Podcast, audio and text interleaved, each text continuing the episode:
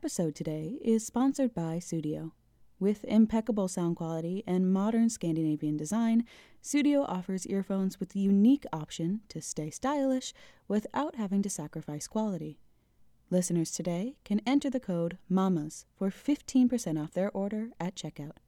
Get your Sudios today and start listening to your favorite music or podcasts in style. Welcome to Malicious Mamas, a podcast dedicated to an all female perspective on lore, legends, and the creatures of the insomnia driven fears you have at 3 a.m. I am your host, Nikki Mandiola. This week's mama was born from two factors one being that I've been itching to do another seafaring lady, the other being that I've been missing New England lately. LA definitely has its perks, but there's nothing like gearing up for summer after a long winter back home. So, stay tuned for a tale of East Coast piracy and bonnet thievery. Without further ado, let's get down to the business. This week's topic is Pirate Rachel Wall.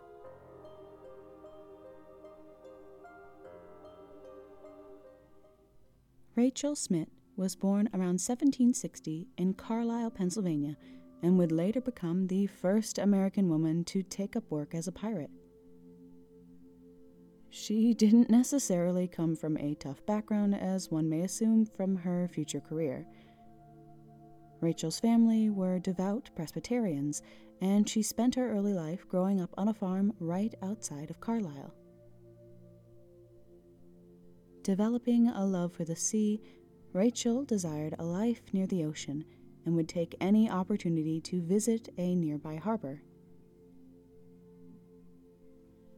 On one outing, at the age of 16, Rachel was attacked by a group of girls and was rescued by a man named George Wall. As you could probably predict, the pair fell in love and were married. This was all done despite the disapproval from her family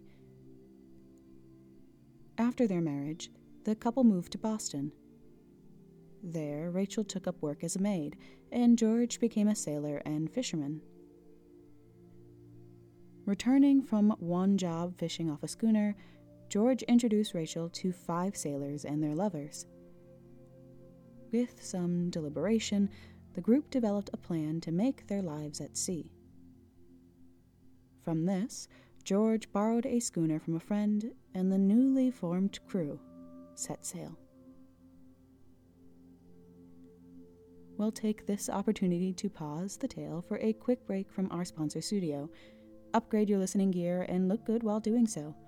I've had my pair of Regents for two months now and really appreciate their noise canceling quality while working in a busy office.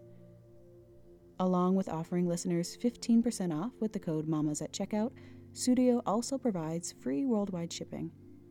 Head to sudio.com to check out all their stylish options, but first, let's get on with the show. The group did most of their work in the Isle of Shoals, off the coast of New Hampshire. Most of their immediate success came from their initial plan to gain wealth from passing ships. Searching for a location that recently suffered through a bad storm, the crew would then dress up their ship, making it look as though they barely made it out of said storm intact. When a ship came into view, Rachel would stand on the deck and scream for help. Coming to the crew's aid, the unsuspecting ship would then be boarded, robbed, and the sailors on board would be killed.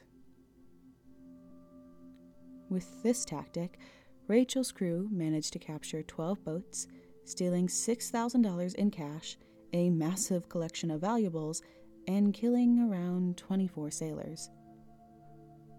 All of this was done from 1781 to 1782. Eventually, their year of piracy came to an end when George Wall made a navigational error during an actual storm, which resulted in the ship capsizing. George, along with another member of the crew, were swept out to sea. Rachel, however, survived and returned to her Boston home. With no ship, the crew picked up their former careers, and Rachel was once again a maid. This did not last long. Wall missed her life of crime and the ease of which it took to make a profit, and began robbing others, this time on land. One rumor claimed that Rachel would sneak aboard ships at night while the sailors were sleeping and steal their valuables. Of course, some have debunked this as merely a rumor because of how impossible it would have been for her to remain quiet while moving across creaky ship floorboards. This kind of a lifestyle could not last forever, and Wall did eventually meet her demise.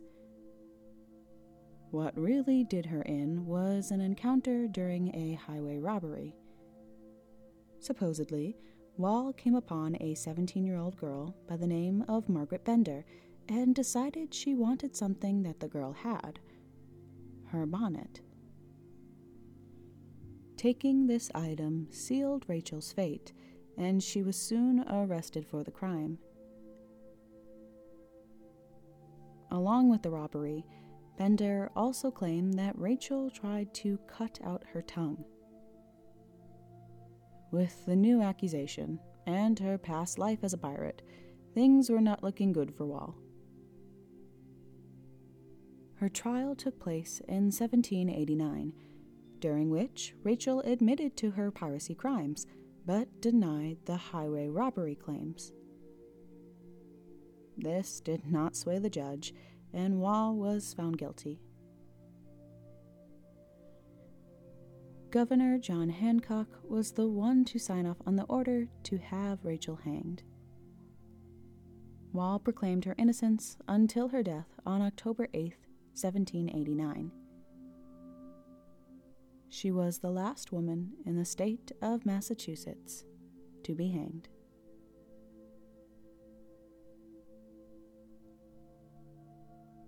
On that note, let's conclude this episode. If you have any suggestions on mamas you'd like me to cover or a spooky tale to share, please send an email to maliciousmamas at gmail.com. If you're looking for more mamas in your life, follow Malicious Mamas on both Instagram and Twitter. Also, if you could rate, comment, and subscribe to Malicious Mamas on your favorite podcast app, it would really help to get the show out there, and I would greatly appreciate the feedback. Until next time, keep it real, mamas.